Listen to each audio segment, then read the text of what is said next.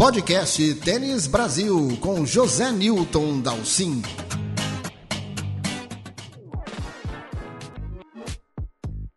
O Australian Open terminou nas mãos de quem deveria mesmo. Não há a menor dúvida que Yannick Sinner e Arina Sabalenka jogaram o melhor tênis nestas duas semanas de Melbourne. Sinner, 22 anos, chega a seu primeiro troféu de Grand Slam com um horizonte muito amplo pela frente e Arina Sabalenka defendeu seu título e conquistou o bicampeonato. Para bater um papo sobre tudo o que aconteceu lá no Australian Open, podcast Tênis Brasil desta semana convida dois jornalistas de primeira, Otávio Maia e Alexandre Cossenza. Alexandre Cossenza, Otávio Maia, um grande prazer ter mais uma vez vocês dois aqui para a nossa mesa redonda. Já está virando tradição essa mesa redonda aqui pós-Grande Slam, hein? Vamos ver se a gente mantém isso para o 2024 inteiro. Sabe lá Deus vai acontecer em 2024, mas eu vou manter, vamos ver se a gente consegue manter. Em primeiro lugar, Alexandre Cossenza, muito obrigado pela tua presença aqui no podcast Tênis Brasil. Ah, eu que agradeço o convite, estar tá com, tá com você, com Otávio aqui, é sempre legal. E vamos, vamos, manter, vamos, vamos manter essa tradição aí. Vamos até o Vamos até o US Open junto. Otávio Mais sobreviveu ao Australian Open. Sobrevivi, não foi fácil, mas estamos vivos para mais um podcast. Sempre um prazer estar com vocês e vamos ver se a gente faz então os quatro grandes slams e o finals esse ano também. Sim, Djokovic não vai conseguir fechar o grande slam, mas a gente vai tentar, né? A gente vai. Quem sabe? Cara, esse para mim já é um grande alívio, não, não ter que aguentar esse assunto já em janeiro olha, Djokovic é mostrar não, vai ter, vai ter Grand Slam, vai ter Golden Slam, não, chega, já, não, já, já matou o assunto no, no primeiro mês do ano. Bom, mas Pode. o Sinner tem a chance de fechar o Grand Slam, né? Então vamos começar falando do Yannick Sinner. Tecnicamente. É pois é, ele é um jogador começou a ficar, acho que cada vez mais completo. Ele tem, não tem resultados tão bons, não sabe, na grama em nível de Grand Slam, mas é um jogador que está claramente crescendo. Essa parceria com o Darren Cahill fez realmente uma enorme diferença. E deu para perceber né, que a evolução dele foi muito clara em nível tanto técnico, mas eu acho principalmente físico, para ganhar o Australia Open. Ale, me dá um, uma geral do como é que você viu o Sinner. Eu? Sim, você. Não, é, é, duas coisas que me impressionaram. Primeiro, a velocidade dele quadra, né, de movimentação, de, de como ele está chegando em mais bola. A direita dele na corrida está funcionando muito bem. É, o Djokovic gosta de uma direita angulada, às vezes né, tentava tirar o Sinner da, da quadra, e o Sinner chegava e sempre com uma direita funda, não deixava o Djokovic atacar na bola seguinte. Então, é, é movimentação foi uma coisa que, que, me surpreendeu até, não esperava que ele está tão bem já em janeiro. Né? E uh, eu acho que a escolha de, de, de golpe, né, de, do que fazer com cada bola dele também melhorou horrores. Ele era um cara que uh, os adversários até, sei lá, um ano atrás olhavam para ele meio assim, ah, vamos trocar a bola aqui, se ele tiver um dia ruim, ele se mata sozinho, ele, né, ele vai bater, vai botar as bolas para fora e o jogo fica bom. Mas hoje, né, não, não existe isso mais no, no, tênis dele. A partida, a solidez do, né, do tênis dele contra o Djokovic e contra o Medvedev na final, depois que ele consegue ali se, se achar na partida, né, no, no, meio, no fim do segundo set, a partir do terceiro, é, ele ganha uns ralis ali de, de 20 tantas bolas, 30 bolas, 40 bolas, sem errar contra o Medvedev, um negócio né, super humano. Otávio, como é que você viu o Sinner? Eu gostei muito do, da parte do sangue frio do Sinner. Antes do jogo do Medvedev ficou uma prova clara. Claro que ganhar de Djokovic já é um feito extraordinário, no Australia Open, na Rod Laver Arena, quer dizer, é, é o feito, né? Seria como ganhar de Nadal em Roland Garros e de Federer em Wimbledon, então ele fez o que tinha que ser feito. E aí, numa final tão grande como Medvedev, primeira final de slam, sai de dois sets abaixo, precisa ter muita cabeça. Sim.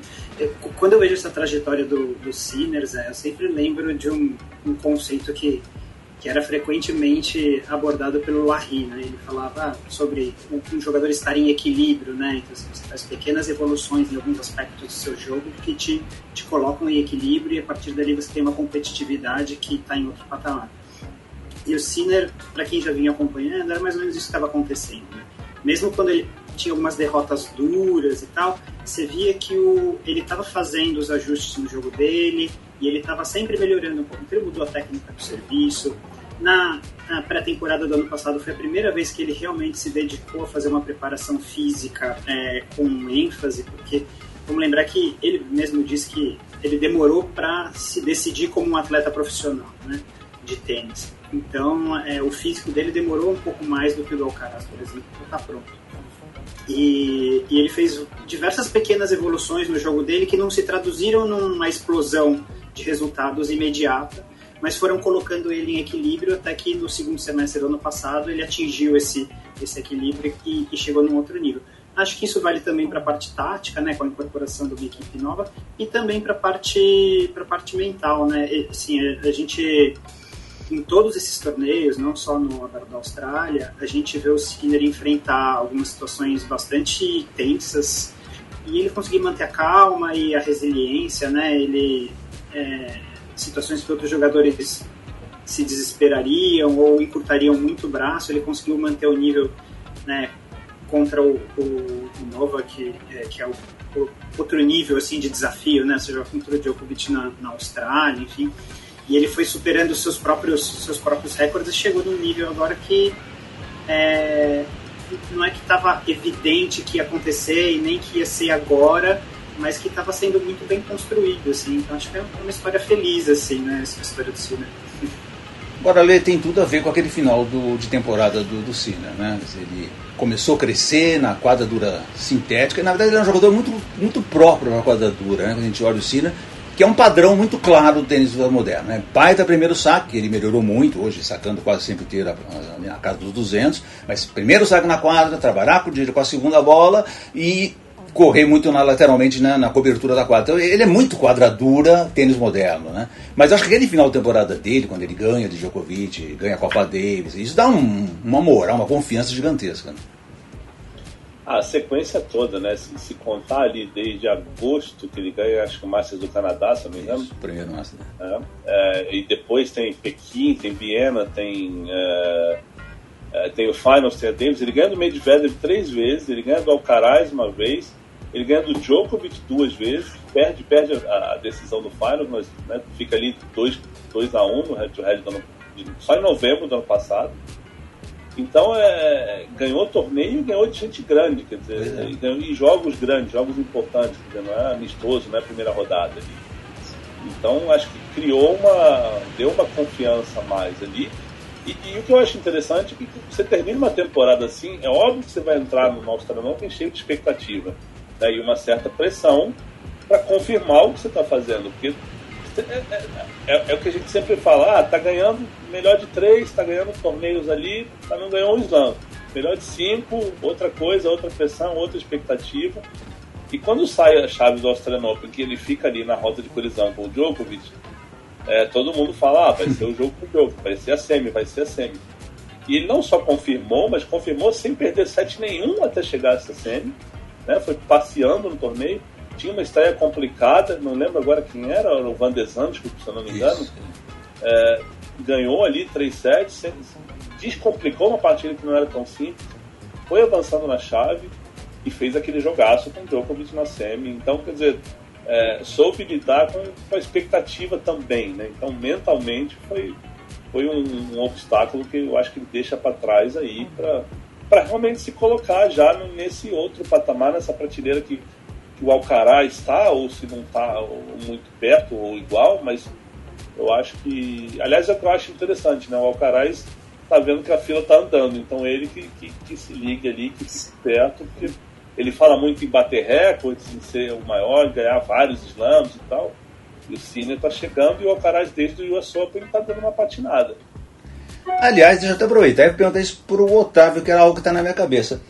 Eu acho, quer dizer, eu pensando ontem sobre a, a, essa, essa, visibilidade toda que o Sinner ganha, acho que isso vai ajudar o Alcaraz. Tira o, o, o, o, espanhol do holofote tão grande que estava em cima dele, né? até porque das próprias declarações dele, como a Lê lembrou bem, que ele se coloca até um pouco na pressão sobre isso. Agora o Sinner ganha o campeonato. Dizer, agora todo mundo vai olhar para o Sinner e deixa o Alcaraz um pouco em segundo plano. Acho que isso vai ajudar. Eu acho também, Zé, e e embora o Alcaraz tenha alguns meses já sem aquele brilho que a gente viu em outros momentos, é, acho que as, as, as, avaliações que as pessoas fazem são muito imediatistas e às vezes estão tão, é, subvalorizando o Alcaraz muito rápido. Né? Ele é um jogador que tradicionalmente, principalmente uma carreira muito curta, né? Mas assim, ele, ele não costuma jogar tão bem no fim do ano mesmo. Acho que ele ainda não encontrou ali o melhor calendário, o melhor equilíbrio para estar tá bem física e mentalmente no, né, depois de Wimbledon.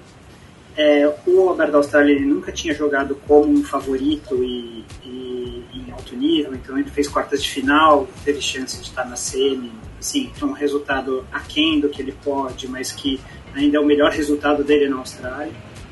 E o desafio dele começa agora, onde ele vai ter quatro, ele vai estar muito fresco, com é, menos pressão, assim, em termos de holofotes, enfim, e, e, lugares onde ele tem memórias afetivas muito importantes, assim.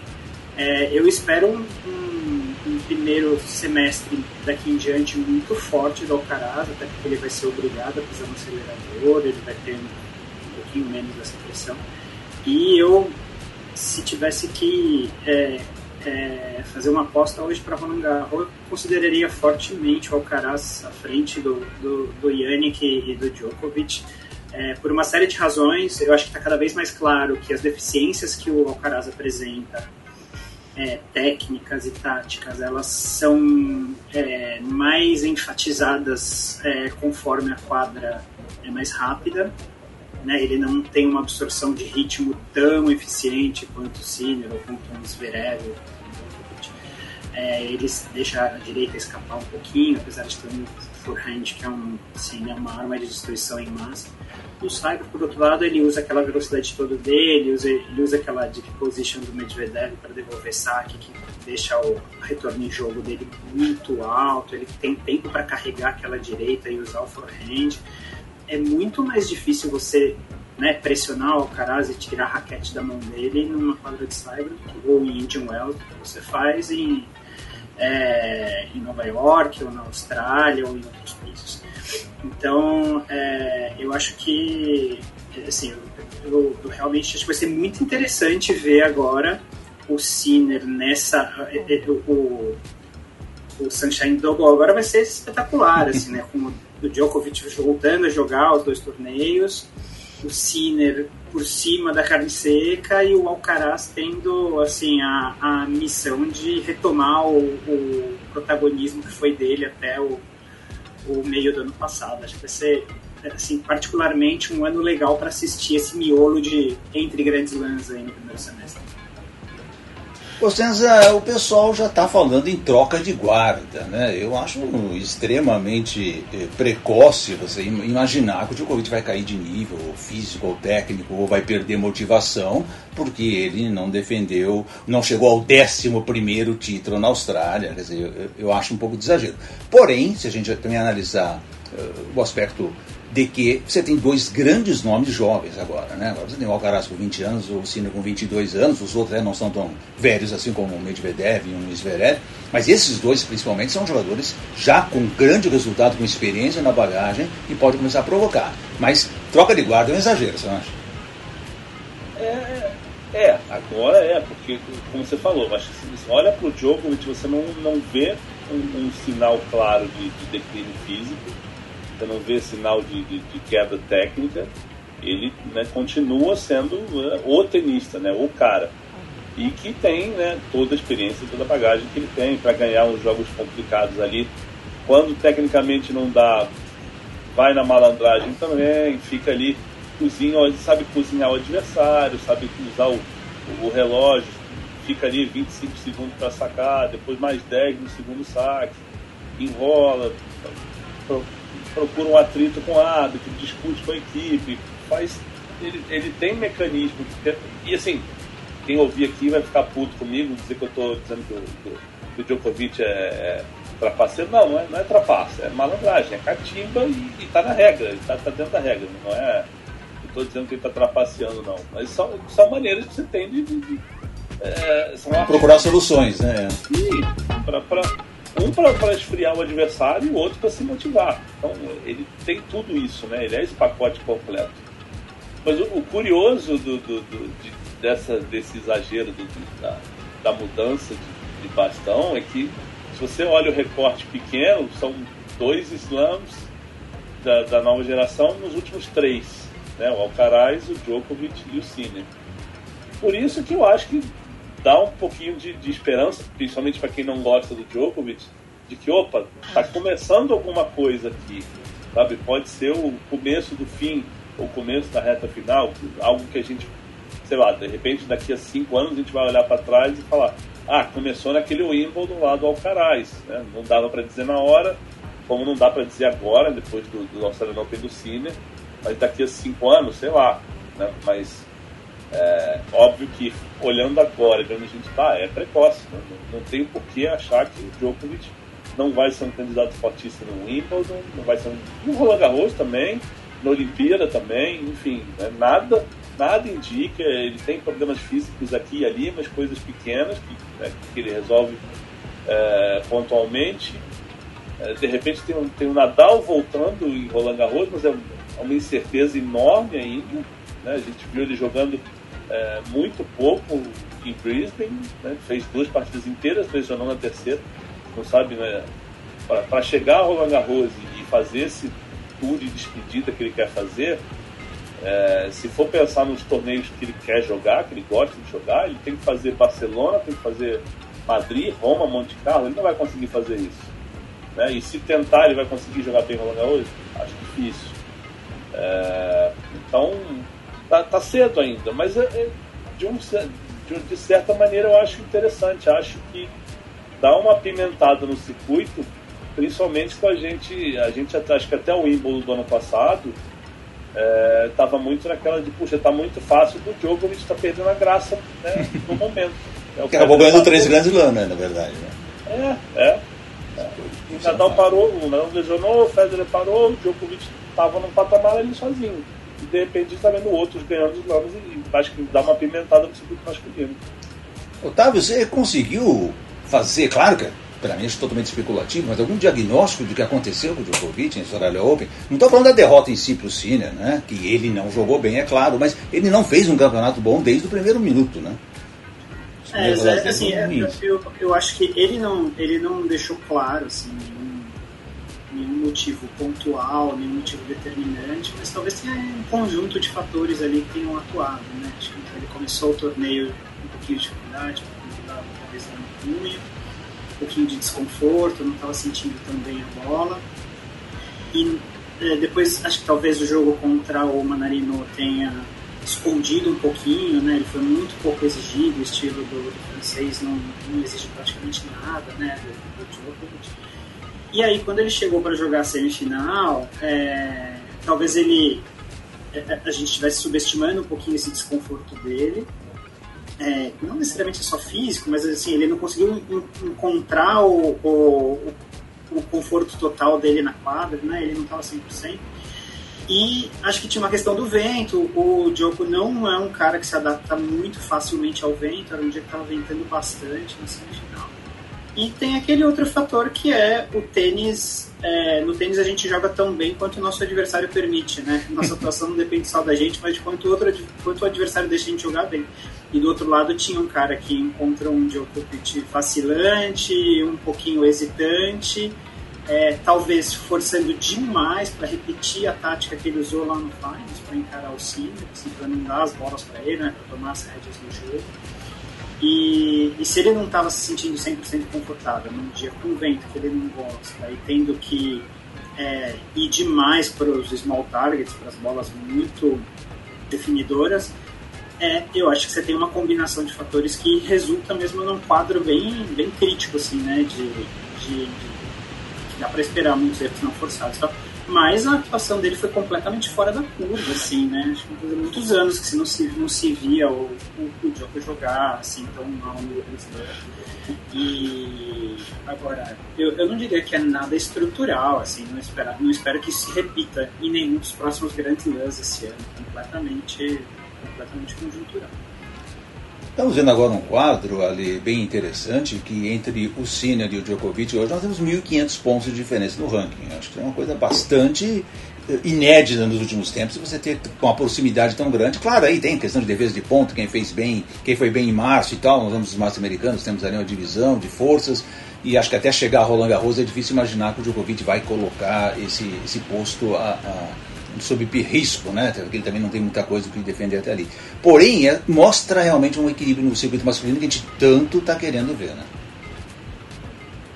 Sim, é, né, todo mundo ali pertinho, o Alcaraz pertinho, parece né, o Australian Open começou até com o Medvedev com chance de terminar com o número 1, um, né? Então eram três na briga ali. Aí faltou e pouco agora... você pensar bem, né? Que o Djokovic perdeu o é. semi por ter perdido o quarto e ele quase ganhou o título. Quer dizer, ele bateu na trave, de certa forma. Exatamente, exatamente. E o Sinner agora meio que se aproximando. E muito interessante, né? Mas como você falou, acho que como o Djokovic não tem nada para defender em Miami Indian Wells, uh, até Roland Garros ele vai bem aí com os outros brigando para chegar perto. Mas é, é, o circuito fica muito melhor assim, né? Para assistir, para acompanhar, dá, dá, mais, dá mais vontade até para gente que trabalha com isso de, de, de ver um 500 que, que a gente normalmente não, não, não, veria quando não é no Brasil, é, de ver um 250 aqui ou ali quando alguém participa, enfim, é, eu acho que dá mais um, um, dá uma vontade a mais de, de ver uns jogos. Eu, pelo menos, me sinto assim, assim tem, tem torneios que eu não veria que eu vou ver se tiver alguém brigando pelo número um. E agora, é, com esse cenário, melhor ainda, tendo quatro ali na, perto, acho bem, bem melhor. Torneio um recorde de 5 sets, Otávio, quer dizer, jogos muito equilibrados, o que é muito bom para gente que gosta de ver tênis, mas que é altamente desgastante para os caras que estão lá. O quanto a bola tem uma coisa a ver com isso, né? Porque essa bola ficou clara que ela ia ficando gigante conforme os games iam passando, né? Isso, para quem joga à noite, então, é um desespero. Medvedev, que não gosta de uma coisa tão lenta daquele jeito, deve ser um terror chegar ali no quinto, sete, sétimo game da troca e, e, e ele tá ali e não consegue bater na bola, né? Então, é muito de, de, legal, mas cada vez dificultando mais a vida do povo. Né? Sim, essas, essas nuances técnicas vezes são difíceis da gente enxergar pela televisão, mas os jogadores têm um feeling muito apurado para isso, né? E, e, e, nos últimos tempos acho que criou-se aí um ambiente em que os jogadores estão cada vez mais é, se sentindo estimulados e confortáveis para externar suas posições sobre as decisões que são tomadas fora de quadra e que interferem diretamente no desempenho deles como grandes artistas do, do, do espetáculo, né? E, então, assim, muitas reclamações sobre as bolas. É... Você é favorável ou contra essa questão da bola? Tem que padronizar a bola, você acha? Eu sou contra, já vou dizer aqui de cara, eu sou contra.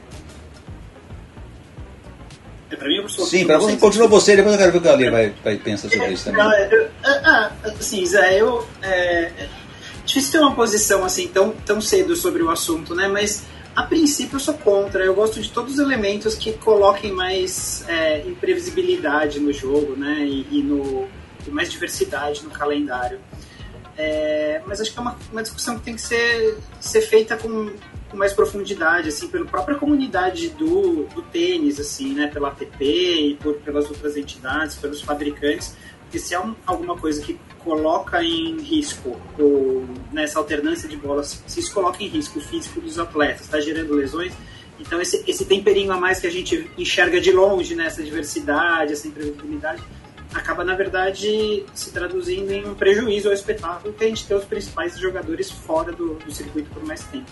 Então, a princípio eu sou a favor, mas acho que tem uma discussão técnica a ser feita aí que que não é aqui de fora que a gente vai conseguir determinar em qual é o melhor caminho. É, eu acho, Ale, que é uma loucura você pensar em trocar de bola de um evento para o outro, de um Masters para um Grand Slam próximo do outro. Vamos dizer, uh, Madrid, Roma joga uma bola, o Roma joga com outra, que aliás acaba acontecendo, né? O Roma joga com uma bola completamente diferente. E isso sim, para mim, acho que acaba atrapalhando, porque é muito próximo e você está numa sequência grande. Agora, você padronizar, já padronizar de piso, agora padronizar a bola também, aí vira uma, uma brincadeira. Não, eu sou a favor de tudo que bagunça o circuito em termos de resultado. é, não, porque assim, eu comecei a ver tênis, né, sei lá, 20 anos atrás, 30 anos atrás, numa época que tinha isso. O cara saía de uma quadra indoor com um piso, né, com um carpete numa base de madeira, para uma quadra dura, para depois jogar num, num, sei lá, sabe, numa quadra dura de cimento. E cada semana era um cara diferente ganhando, porque é, ninguém consegue jogar no, no num nível né, altíssimo em circunstâncias tão diferentes num, num espaço tão curto de tempo. normal. Eu gostava disso. Mas eu, eu entendo que, que, o tênis hoje é diferente, o circuito é diferente. Né? É, em termos de, de, de, marketing de circuito, de, de, imagem, tudo, né? é, outro, é outro cenário. E o que acontece é que os jogadores têm tanta força, e isso me incomoda um pouco, mas e, eles querem uma coisa muito acomodada, sabe? É, de, estar sempre nas mesmas condições, no mesmo piso e com a mesma bola. E, e aí vai ficando chato para quem está vendo, porque toda semana vai ser o mesmo resultado, algo muito parecido com isso. Porque, né, se o Djokovic gosta de uma bola e é o melhor cara do mundo com aquela bola num tipo de piso, e esse piso vai ser repetido durante quatro semanas, essa bola vai repetir durante quatro semanas, o cara vai ganhar tudo. E não é porque é o Djokovic, se fosse o Nadal no Saibro com a mesma bola, ia ser a mesma coisa e ia ser chato igual, né? Então... É, daqui a pouco eles vão querer que a Austrália seja no, no fuso horário europeu, de repente, né? É. Vamos facilitar então, tudo. Caras não gostam de viajar, não gostam de mudar de, de condição. Aí, aqui no Rio Open, por exemplo, o cara não quer vir para o Rio Open porque ele não quer sair da quadra dura para jogar no Saibro, para daqui a um mês jogar em John Wells na quadra dura de novo. Então ah, né, eu, eu, como espectador, tenho uma certa preguiça disso. Eu, eu me incomoda quando, quando vejo os atletas querendo só situações molezinhas, quando é um esporte que, que não, não nasceu para ser assim, né? É um esporte, ele, a essência do tênis é você viajar o mundo, você joga em, em lugares diferentes, com temperatura diferente, com vento. Adaptação o tempo inteiro, né? É, a adaptação é, é, faz parte do, do, né, do do, do charme da coisa, da gente. O grande tenista tem mais capacidade de se adaptar. Mas ok, eu entendo que né, hoje os tenistas têm muita força é, e, e, e se, um, eles fazem meio que uma ameaça, ah, se for essa bola aqui eu não jogo. E acaba, acaba que a ATP vai se rendendo a isso, os torneios têm que se render também, porque os torneios precisam dos jogadores, principalmente os que não são os machos dos slams, né, de 500 para baixo, o cara tem que fazer tudo para agradar o tenista ali, senão o torneio quebra. Agora vai ser divertido, Otávio, porque nós vamos ter esse ano uma coisa completamente maluca, que você vai jogar a temporada de grama inteira e duas semanas depois você vai voltar para o Saibro para jogar os Jogos Olímpicos, né? Muda piso, muda bola, muda tudo. Ser, Exatamente. Vamos ver como é que vai ser essa brincadeira. Tem esse fator ainda e que vai mexer, assim, em, no passado as Olimpíadas não tinham é, o mesmo apelo entre os tenistas, né? Mas agora acho que esse ano especificamente é muito importante para o Djokovic, né? E, e, eu tenho a impressão de que o Alcaraz vai com o mesmo apetite, enfim, os principais jogadores do mundo estão querendo jogar as Olimpíadas, né? E aí vai todo mundo ter que fazer essa, essa transição rápida aí de, de, de, superfície que, que vai ser interessante. Eu só ia complementar, Zé, que mesmo essa que o Cosenza estava falando, que mesmo essa associação entre a mudança de bola e as lesões, aparentemente ela ainda é uma mera hipótese, assim, né? Alguém fez essa associação porque teve uma percepção num dado momento, mas não está claro ainda de que, assim, cientificamente, né, que isso está gerando lesões de maneira recorrente, que isso é um fator que deveria é, incidir na decisão sobre o calendário. Então, mas assim, é, como as coisas começam, né? Então, enfim, acho que tem, é, uma, é, uma, é uma conversa para ser aprofundada bastante ainda nos próximos tempos.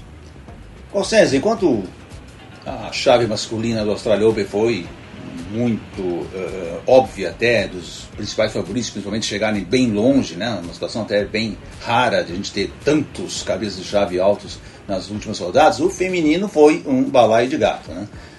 gente perdendo de primeira rodada, cabeças caindo, as garotas, adolescentes se sobressaindo, iga fora. Quer dizer, foi uma confusão generalizada, o que também é legal, porque você vê uma agitação diferente do peito feminino, mas mostra uma, uma instabilidade muito grande. Né? Mostra, e, e deu uma dó, porque a chave da, da Bia que estava. Começou, começou a se mostrar interessante ali no momento, e foi justamente quando ela caiu. E, e, tinha um jogo duro ali na frente contra a Coco Golf, né, que seria quarta de final, se não me engano. Isso. É, e foi justamente o dia que a Coco jogou mal, jogou, nossa, foi aquele jogo horroroso né, dela com a. Daniela Collins. Com a Daniela. Não, não. não. A Coco foi com. A Marta Kostiuk? Isso, yeah. Foi realmente um jogo horroroso, né? Tem razão. Jogo de mais de 100 erros não forçados, foi horroroso. E ficava imaginando, nossa, a Bia podia estar nesse jogo, podia... a Bia podia jogar mal e ganhar é, aquele dia, mas enfim, é, é, foi. E acabou que assim, a, a, que aconteceu?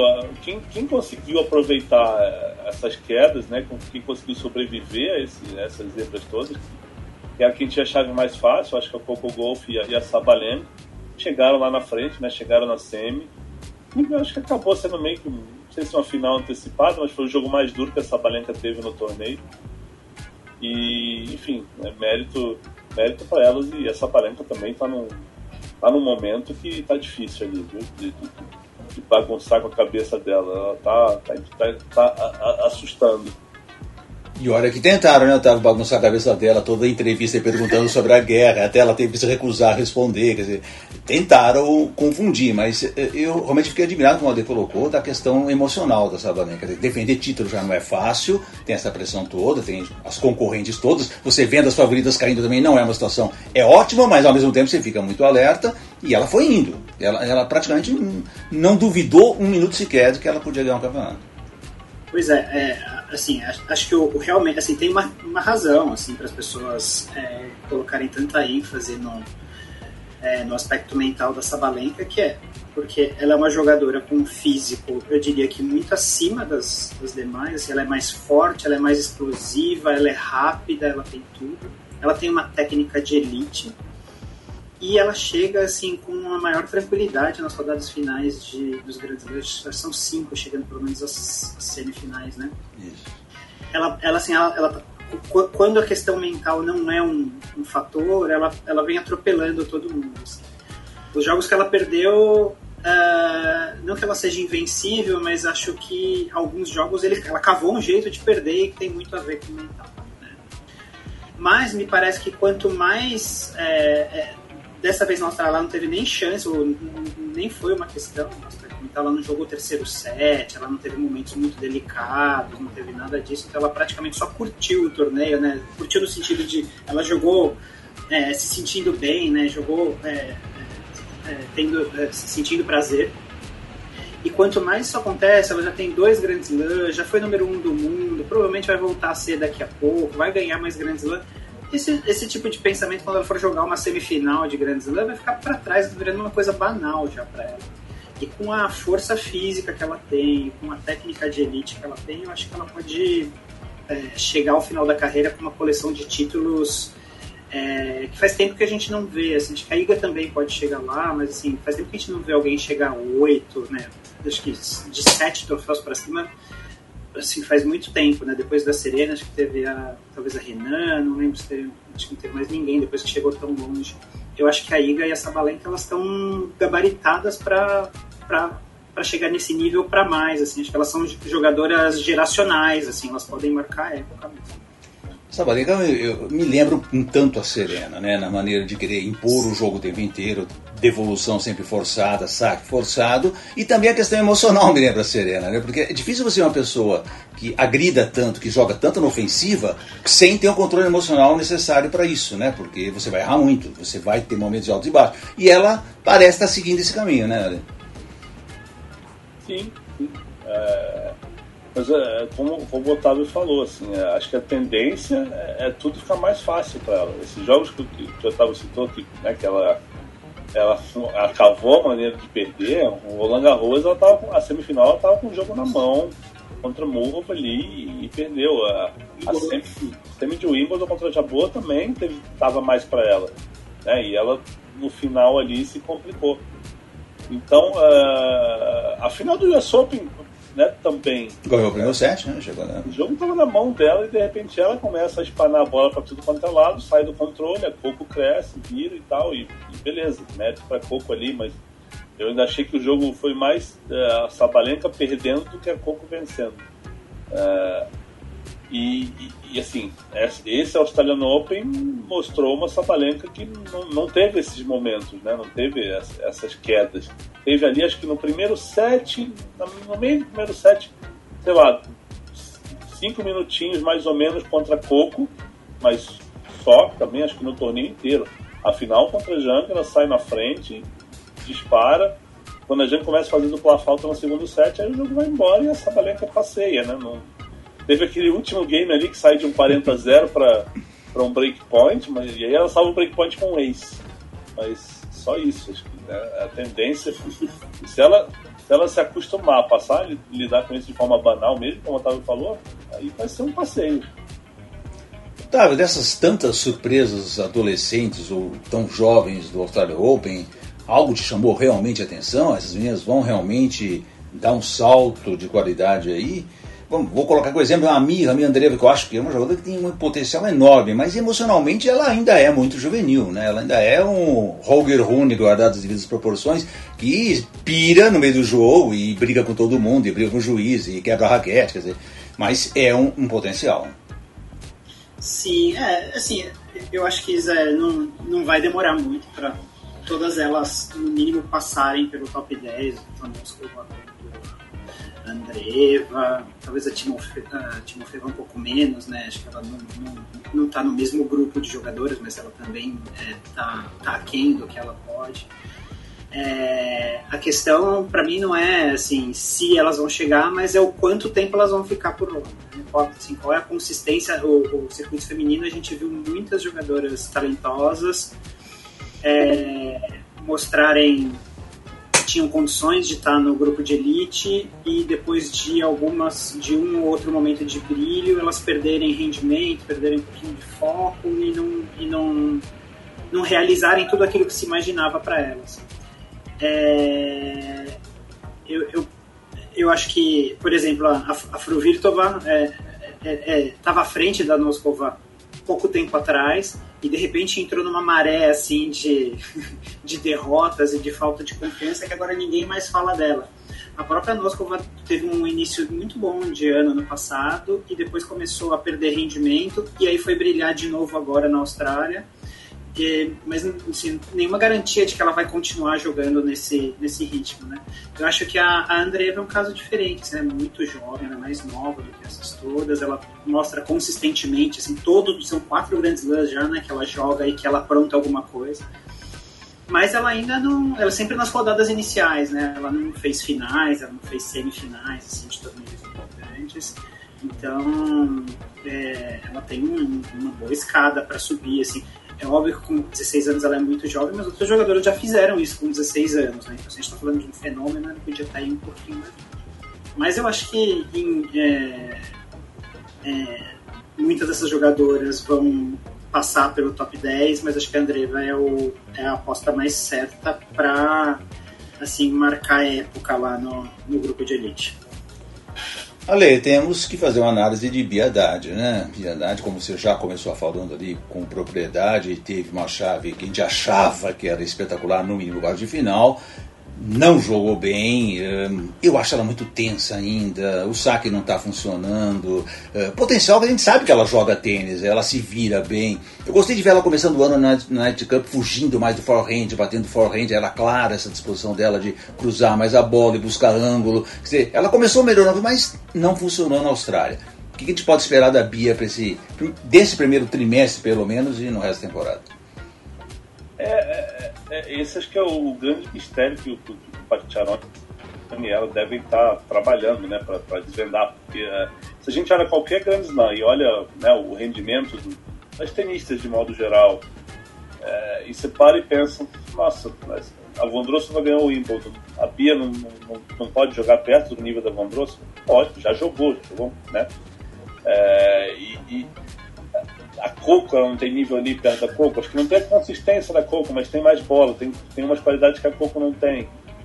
Uh, o que que falta? Acho que falta essa coisa de, de administrar mesmo é, a cabeça num dia ou o, o golpe que não está bem no outro. Acho que falta essa consistência de achar o que está dando errado no dia e consertar no meio da partida. Eu acho que essa capacidade a Bia ainda precisa desenvolver né, mais. Isso, isso eu acho que é, que é o que ela tem que melhorar. Às vezes entender taticamente o que não está acontecendo, às vezes entender mentalmente o que, o que, que ela está fazendo de errado enquanto a partida não acaba. Porque depois que acaba é muito fácil você sentar e, e consegue conversar, olha, faltou isso, faltou aquilo, né?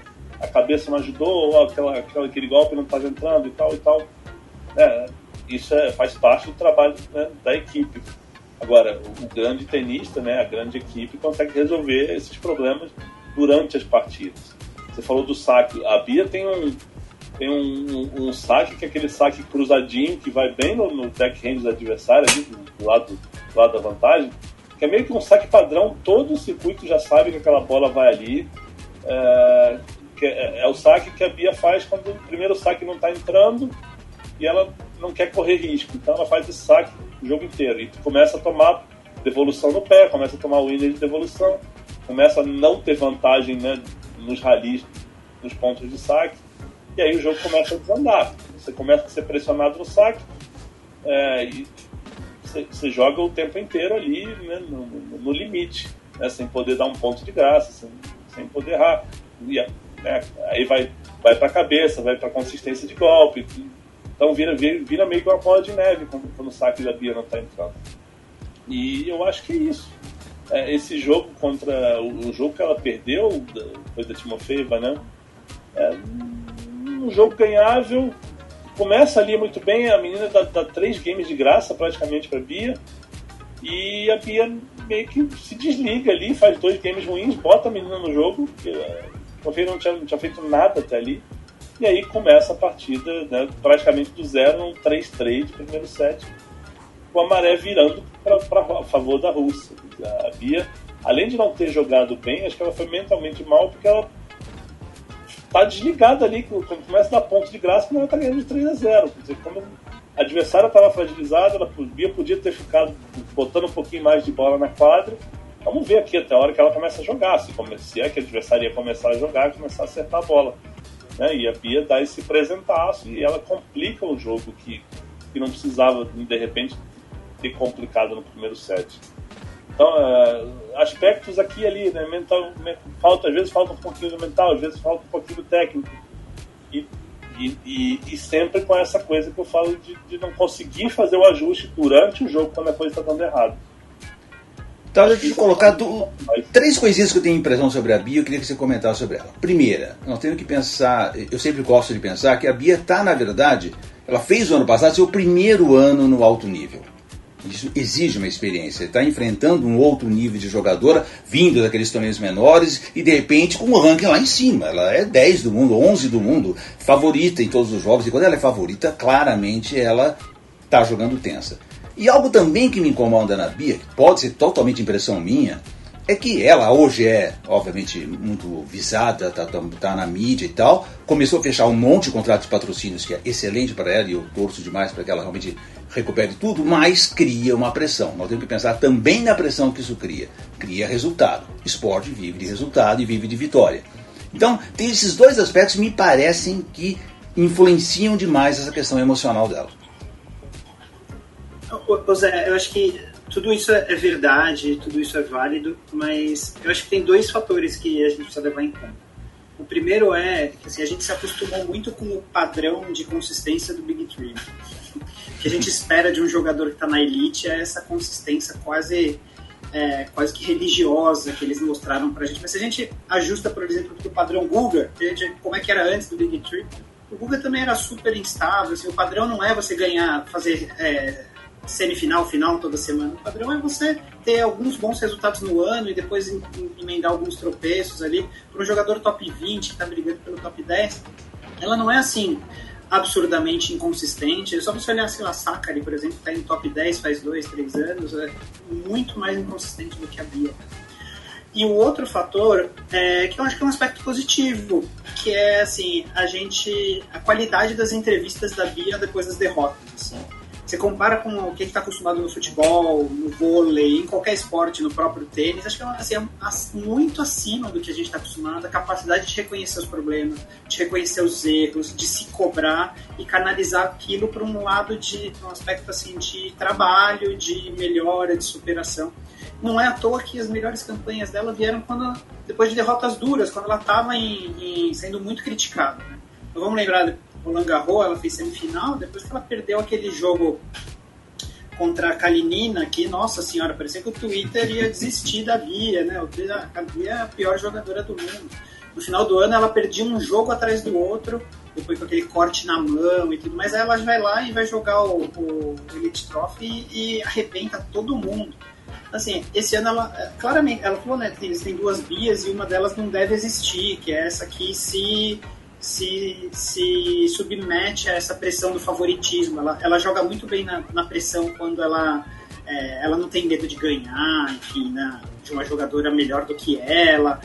Mas quando ela é favorita, ela, ela sente um pouquinho essa pressão e ela sabe disso. E o bom é que ela, vai, ela deve estar trabalhando nisso. Assim. Então, se a, se a Bia tem uma carreira de evolução, uma jornada assim consistente de evolução, acho que tem, tem muito a ver com essa característica pessoal dela, essa clareza, essa, esse comprometimento com o trabalho, essa postura de é, é, assumir a culpa em vez de distribuir a culpa para todo o resto do universo. Então, acho que isso pode, assim, se a gente for muito imediatista agora, a gente vai ser muito duro com a Bia, mas eu acho que tem, tem motivos para crer que depois de derrotas ela cresce. Então, talvez seja o caso agora. Mas quero lembrar que você destacou bem esses, esses aspectos, que o Alexandre Cossenza escreveu tudo isso com extrema categoria lá no Saque Voleio, colocando essas questões de como a Bia acaba sendo um grande exemplo do tênis brasileiro com essa postura que ela tem, que é uma postura verdadeira, uma postura autêntica e tal. Que eu vejo até muita crítica sobre isso, mas eu acho um, um grande absurdo. Recomendo, aliás, ah. que você em casa vá lá ler o saque voleio, essa coluna que, que, o, que o escreveu. Diga aí, Helena. Obrigado. Não, até, uh, já que você citou meu blog, eu agradeço a citação. Eu estava escrevendo um texto hoje para publicar daqui a alguns dias, justamente sobre essa capacidade da Bia de, de, de jogar sob pressão e de como não vai ser tão simples jogar essa Billie Jean King Cup no Ibirapuera com 10 mil pessoas porque a gente sabe como é que funciona isso, né? A gente viu o Tomás Belucci jogando ali com, com, com quadra cheia, com a galera fazendo barulho. É, no dia que tá dando tudo certo, tava dando tudo certo que o Tomás era lindo, né? O Ibirapuera fazia barulho, é, atrapalhava o adversário, é, era gostoso de ver, mas quando o Tomás estava mal, a coisa virava de uma maneira contra ele, que era vaia, era um ambiente hostil.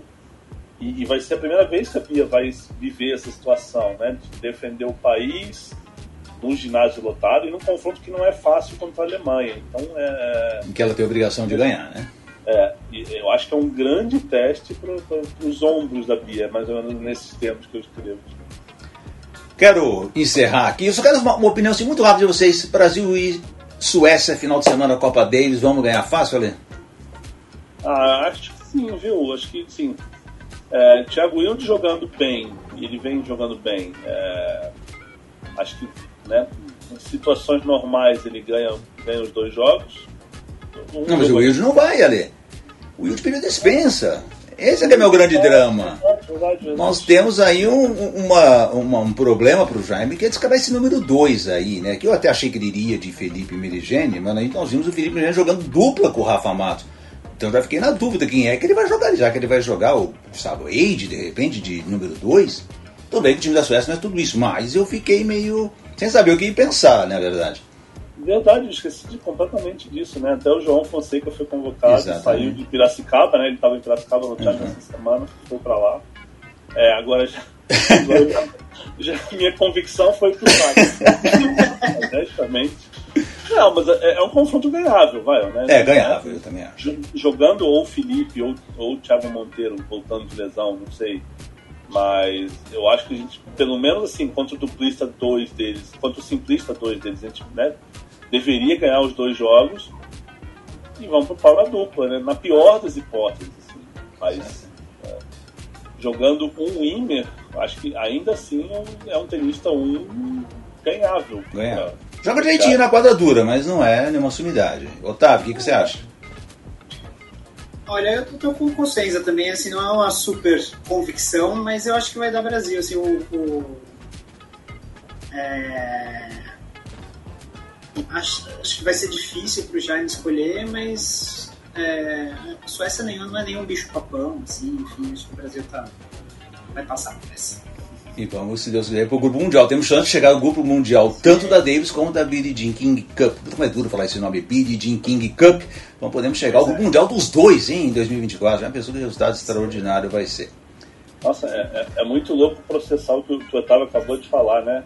É, a Suécia não é um bicho papão. Isso, para quem começou a ver na época que a gente começou, né? É, vai jogar bola. É um bicho papão. Borg, Vilandre, de Berg só, né? É fraquinho o time. Nenhum, nenhum desses está convocado, então tá tudo Não. Achando vocês, Otávio Maia, quero agradecer demais a presença de vocês dois aqui novamente no podcast, com essas análises tão interessantes, divertidas e profundas. E vamos repetir nossas parcerias aí para o Grande Slam ao longo do ano. Ale, Ale obrigado pela tua presença aqui. Ah, obrigado, obrigado. E se o Otávio vier pro, pro, pro Ibirapuera na Bidding Campus, que a gente senta lá e grava lá, hein? Tá combinado, Otávio. Só chamar que eu vou. Obrigado, gente. Um abraço. Valeu, um abraço. Valeu, Zé. Obrigado, Ale. Grande abraço para todos. Valeu, tchau, tchau. Este foi o podcast Tênis Brasil com José Newton Dalcin.